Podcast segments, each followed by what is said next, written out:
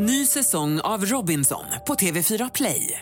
Hetta, storm, hunger. Det har hela tiden varit en kamp. Nu är det blod och tårar. Fan händer just nu. Det. är Detta är inte okej. Robinson 2024, nu fucking kör vi! Streama söndag på TV4 Play.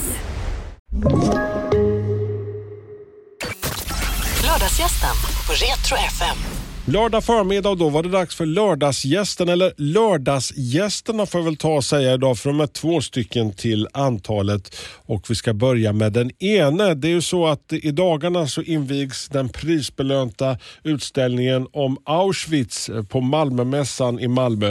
Eh, Auschwitz, not long ago, not far away. Och med mig i studion mannen som gjorde det hela lite möjligt tillsammans med lite andra människor.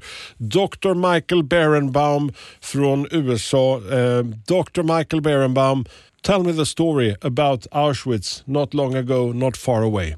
The background is quite remarkable. There is a Spanish firm that develops special exhibitions. The leader of the Spanish firm lost his brother.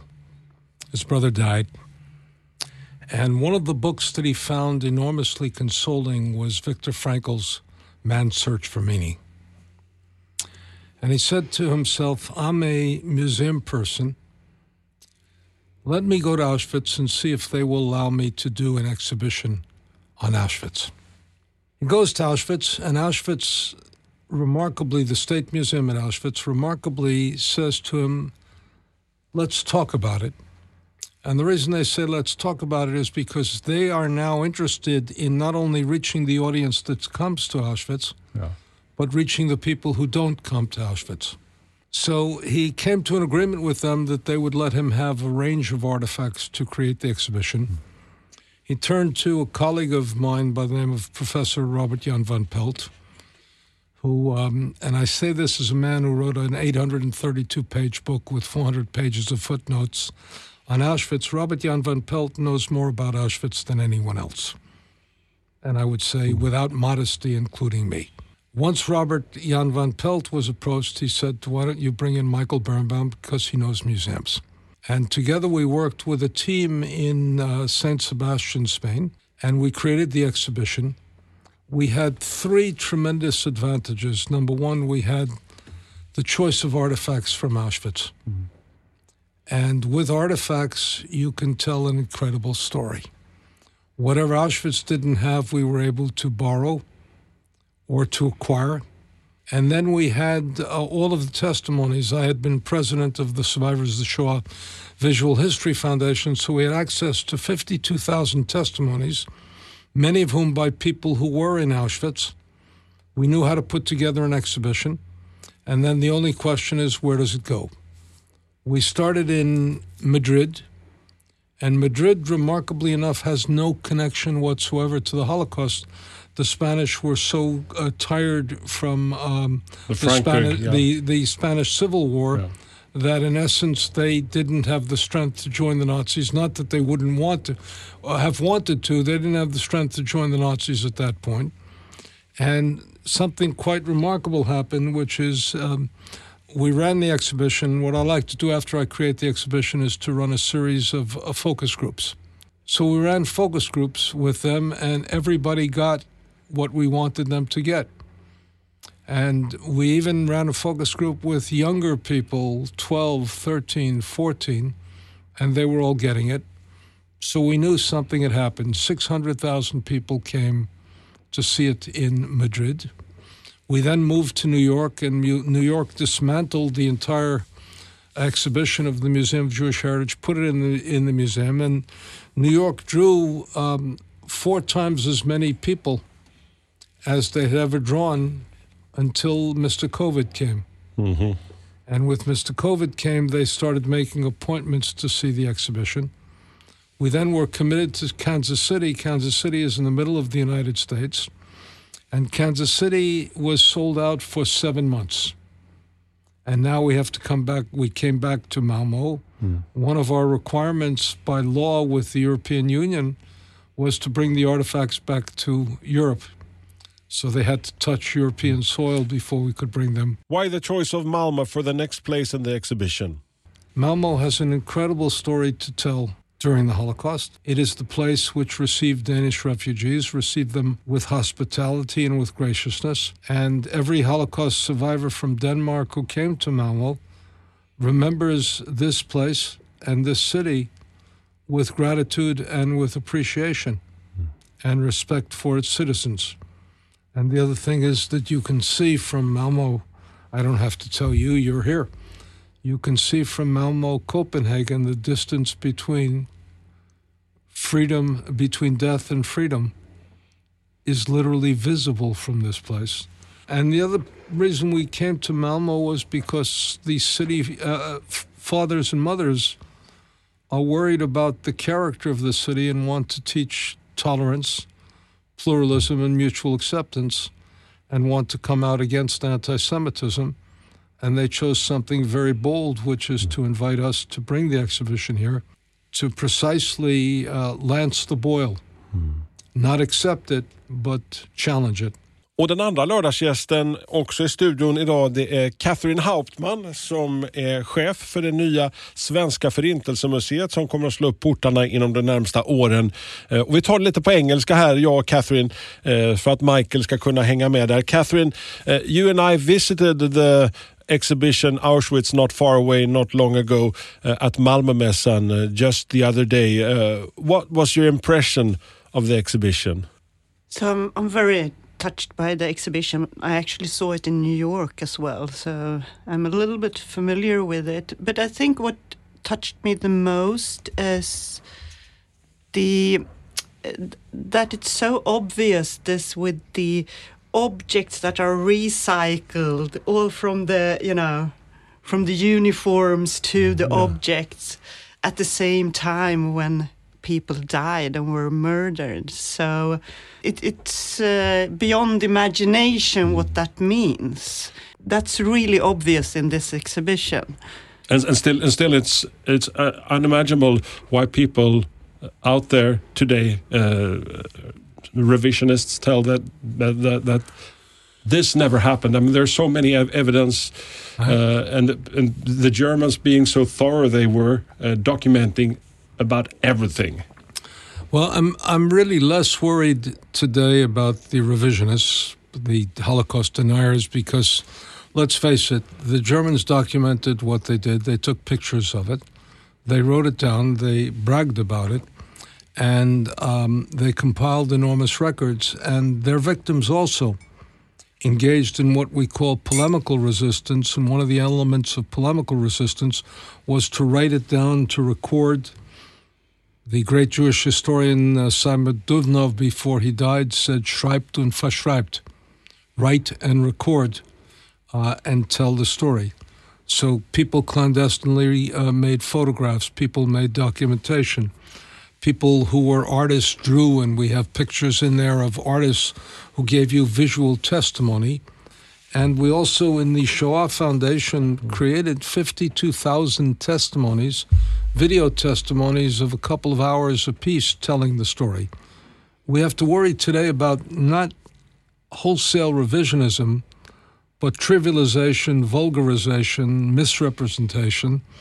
We see it at the risk of being political, we see it in the war. Yeah. The idea that, that, that uh, Mr. Putin believes he's fighting the Nazis. You mean the special operation? The special, the special opera. Well, remember, language is Yeah. a way of camouflaging, Yeah.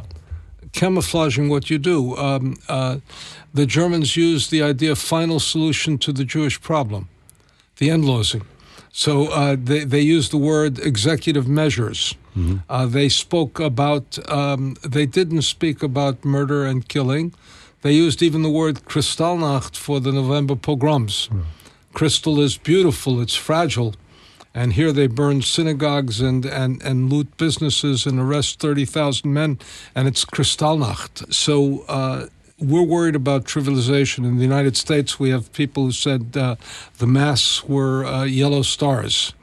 Uh, the vaccine, you have a. The anti-vaxxers uh, The anti-vaxxers- hijacked the, the, the, the, symbol. hi- hijack the, the thing. Vaccines make us uh, make you safe with the gates of Auschwitz.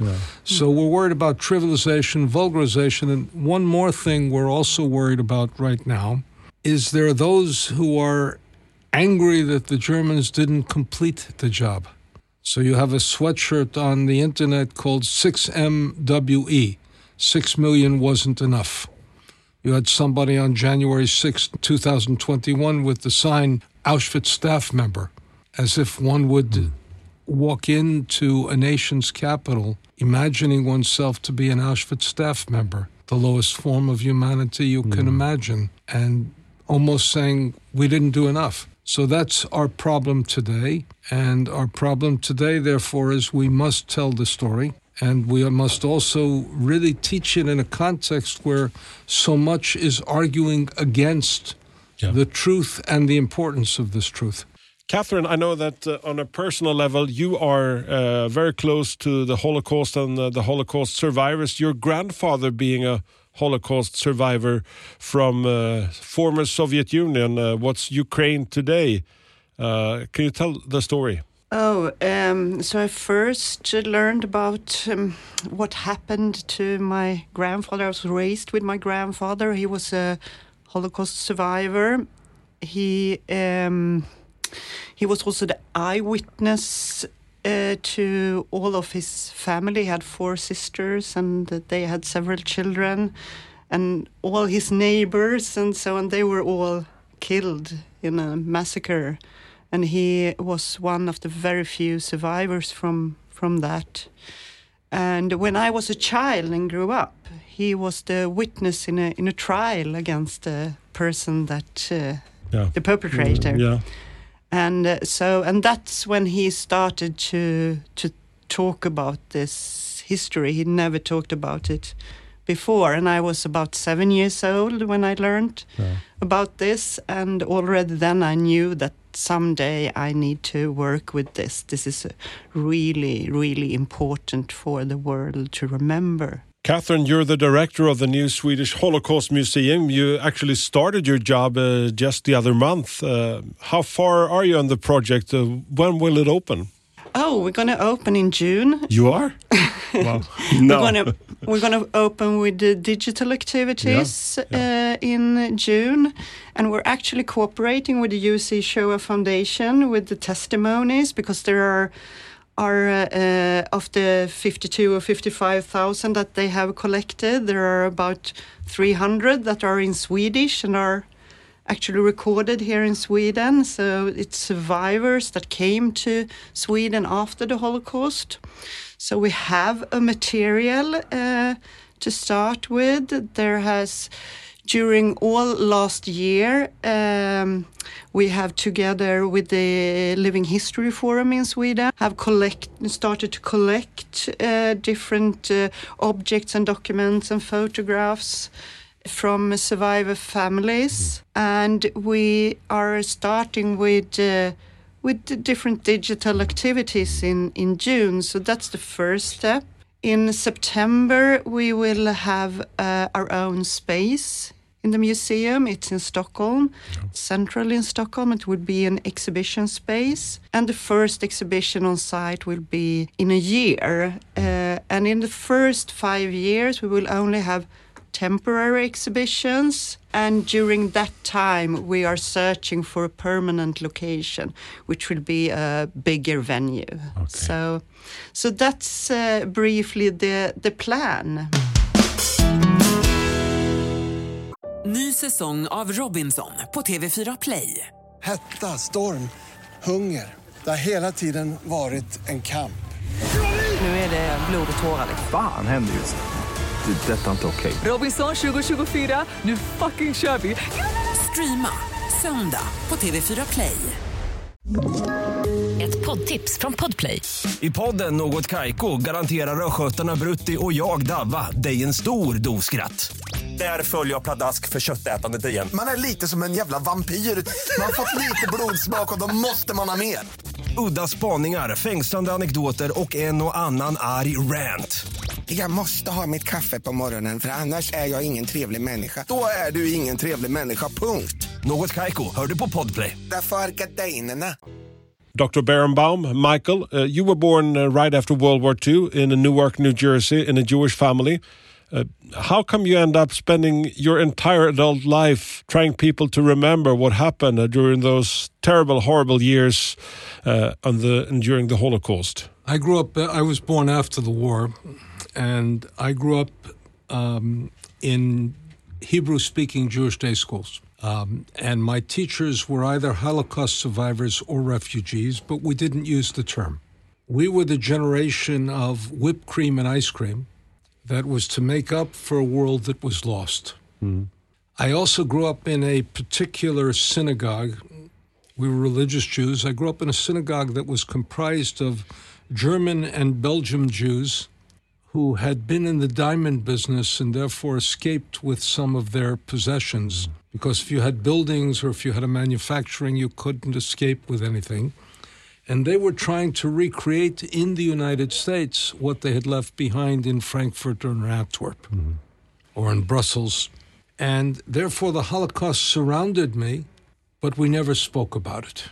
I was working on a question in um, history. Why did the Jews no, not go out of business after they were defeated? Why, as an ancient people, did we reinvent ourselves after defeat and take Jewish life forward after decimating defeats in the year 586, in the year 70, in the year 135, etc.? Somebody said, you know, Michael, you're not asking an ancient question, you're asking the modern question. Uh, I said, look, I'm an ancient historian. What the hell do I need to know this modern stuff? He said, why don't you start reading? And he gave me reading material, and I started reading. And I realized that subliminally, I was asking, subconsciously, I was asking the question of my generation. Hmm.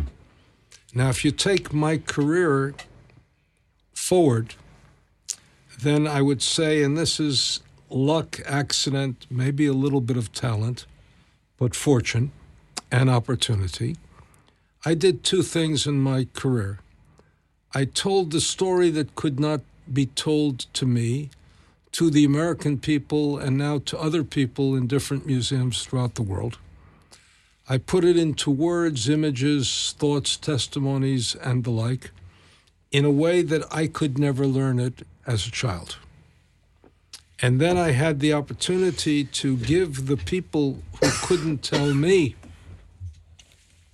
what was happening the opportunity to tell their testimony to the world. And now we have this additional material to be able to tell the story. Let me tell one story uh, that gives you an idea of how it, much it permeated my youth without my knowing it.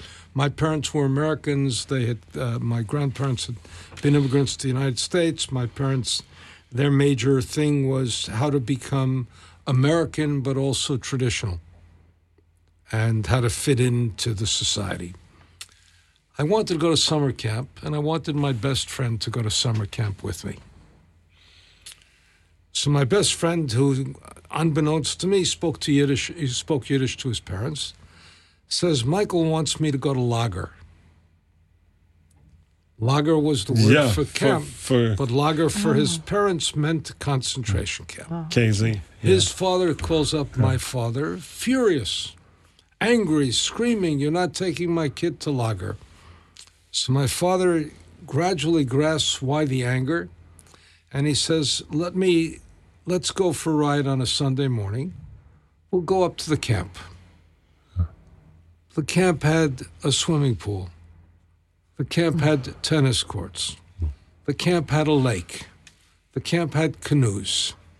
The camp had bunks which were relatively, you know, were nice and they weren't luxurious, but they were fully adequate for 13 or 12 year old boys.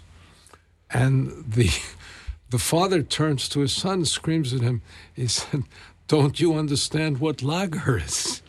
so we were struck by, surrounded by that, but not knowing it and not being able to put it into words. And then I, I was able to do it in words. So uh, I, I've done a couple of things in my life. I, I'm by training an academic, and I had a, a very great piece of, of luck.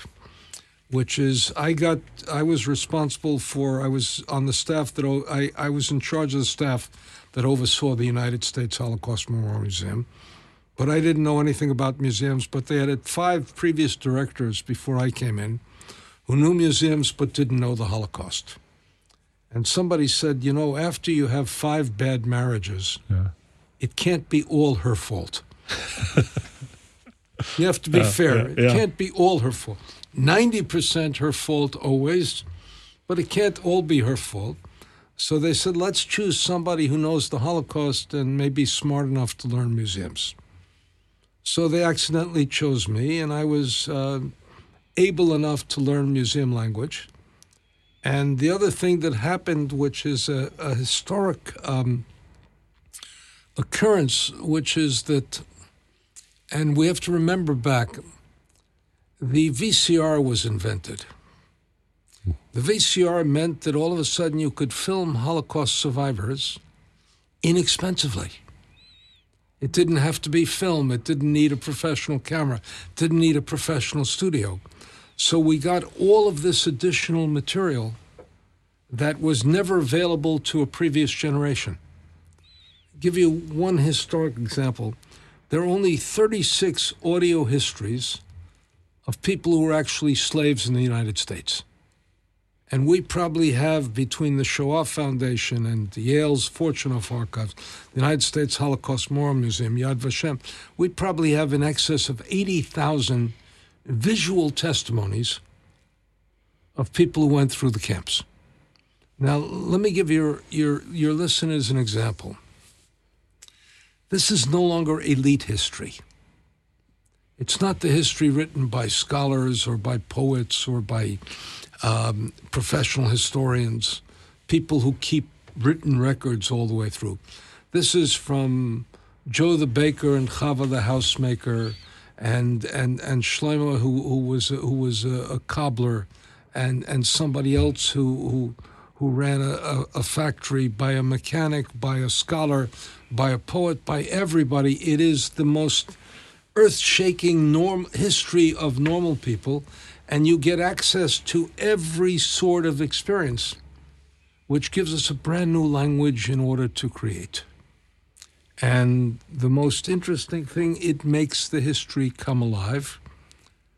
And then I turn to the contemporary world, which is sadly, the Holocaust is one of the few events, the further away we come from the Holocaust, the larger its importance looms.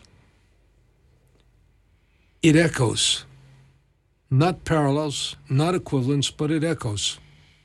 And it echoes again and again and again. And, you know, I, I had a dream that someday I could be irrelevant. I'd love to say this is 20th century history. We 20th century men and women could not do anything like this. We learned and we put this behind. And yet you have war crimes, you have racial crimes, Yeah. you have anti Semitism flourishing in the world. So sadly, I will not die irrelevant. I'd rather die irrelevant and live in a, leave a good world to my children and grandchildren than live relevant and leave a lousy world to my children and grandchildren. So we fight to teach the past because we believe that we have to transform the future. Back to you, Catherine, uh, growing up with your grandfather, a Holocaust survivor. When did you understand what, what the Holocaust was all about growing up and, and, and, and, and the experiences your grandfather must have had? question It's really still kind of hard to talk about that Yeah. the personal things but i think I, I at that time i had never heard anything like it so i thought it was you know this is a really strange thing that my grandfather um, experienced and I couldn't understand why why this happened to to my family. Why would someone want to do that? It's like a bad Me- horror story. Yeah, like a bad horror story, and I I saw these pictures in in my head about you know what they looked like, how they you know their hiding place, different uh, things. So I kind of imagined how it was, and um, you know because my my grandfather sometimes he had some memories that he didn't Want to share? he didn't want to share, but for example, uh, th- this was you know I grew up in the seventies. Everyone uh, um, uh, wore um, clogs, Yeah. träskor. Yeah. Uh, yeah. Uh, and he got like panic attacks from that sound, for example. And I couldn't understand. I, I thought maybe didn't like children, but that was, you know, The sound that of was not it. Yeah, how it's you know when the children were running with clogs, for Yeah. example, because everyone wore them, uh, and he was very specific with the, you know, how important it- it is with the close people to love each other, to cherish what, what we have. Uh, but at the same time, he, well, he had his, you know, his experiences, of course, which affected hi his life, how he, you know, Yeah. what he did. But he, you know, he he stayed in Poland after the war, so he came to Sweden in. Uh, 1968, and this was the uh, there was a, this huge anti-Semitic campaign in Poland at that time. So many survivors from uh, Poland, many Jews from Poland came to Sweden around that time. And when he came to Sweden, this was the first time in, her, in his life that he could kind of reconnect with his Jewishness, the traditions, his memories, and so on. So it became a completely new life for him. We're coming to a close in this interview, and we're going to round up uh, about the Auschwitz exhibition at Malmö Mässan not long ago, not far away. Michael, we talk about uh, uh, the stories and uh, a tremendous amount of stories about uh, the terrible, terrible things that happened in Auschwitz and other concentration camps and to Jews around Europe at this time. But uh, in order to survive, there must be some. Bring us a, a, a bright story, of, if if there are any uh, that you have collected during the years. You you need in order to survive, you need something that keeps you alive. Yeah. For some, it was human solidarity. Human solidarity. I just did the introduction to a survivor's memoir, and he gave it. He gave the whole thing in one sentence. He said, "I learned to trust Ernesto, my best friend. I trusted him completely." And to this day, I thank God that things did not reach so bad that I had to steal his shoes. Wow. That tells you about human solidarity and it tells you about human desperation. Yeah. Let, let me let me tell one more story. With um, I had a teacher who had a tattoo, and in those days they didn't. They if they wore tattoos, they were embarrassed, so they wore long sleeves. But we were religious Jews, so you have to put on tefillin. You have to put on your phylacteries Yeah. in the morning, which means you must lift up your arm. And he had numbers on his arm, and we didn't understand numbers. And there are only two reasons we would write numbers on our arms. One is that um, we finally worked up the courage to ask a girl out for a date, and we didn't have a piece of paper to write her telephone number, so we write a telephone number on our arms so we could ask her out. And you were embarrassed, you should have had a piece of paper, but you finally got up the courage. The second reason is if you were going to cheat on an exam. Yeah. Hmm. Well, he wasn't going to cheat on an exam. And to the best of our knowledge, he was married and, and, and therefore he wasn't asking girls out on dates. So we didn't understand why he had a tattoo. Only later did we understand what the nature of that tattoo, the tattoo was. Auschwitz not long ago, not far away. The exhibition open right now at Malmö Mässan in Malmö for a couple of months. Dr. Michael Berenbaum and uh, Catherine Hauptman, director of the Swedish Holocaust Museum. Thanks for sharing and uh, thanks for telling your stories. You're welcome. Thank, you for having us. Lördagsgästen på Retro FM. Ny säsong av Robinson på TV4 Play. Hetta, storm, hunger. Det har hela tiden varit en kamp.